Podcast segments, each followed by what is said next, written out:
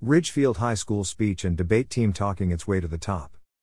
The Spudder Invitational Tournament in December was held via Zoom in order to comply with the differing COVID restrictions of participating schools. The Ridgefield High School speech and debate team has a long and storied history. This season marked their 23rd year hosting the Spudder Invitational Tournament. This year's Spudder team is living up to that long legacy with a winning season in the lead up to district and state tournaments. In speech and debate, only the district tournament qualifies students for state level competition. But Coach Michelle Hammond sees other tournaments as a great opportunity to practice. Our season is mostly about developing skills, Hammond said, so by the time you get to district, you'll be ready. With a strong record across multiple tournaments, this year's team will be well prepared. The Spudder Invitational Tournament in December was held via Zoom in order to comply with the differing COVID restrictions of participating schools. Some events were held live online, and others were pre recorded for judges to review. Speech and debate team members participated in the live events from classrooms at the high school.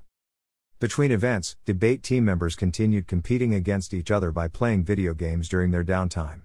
That competitive spirit paid off, with Ridgefield team members taking first, second, and third place in the open expository, informational category, as well as second and third place wins in novice humorous interpretation, open impromptu, and congressional debate.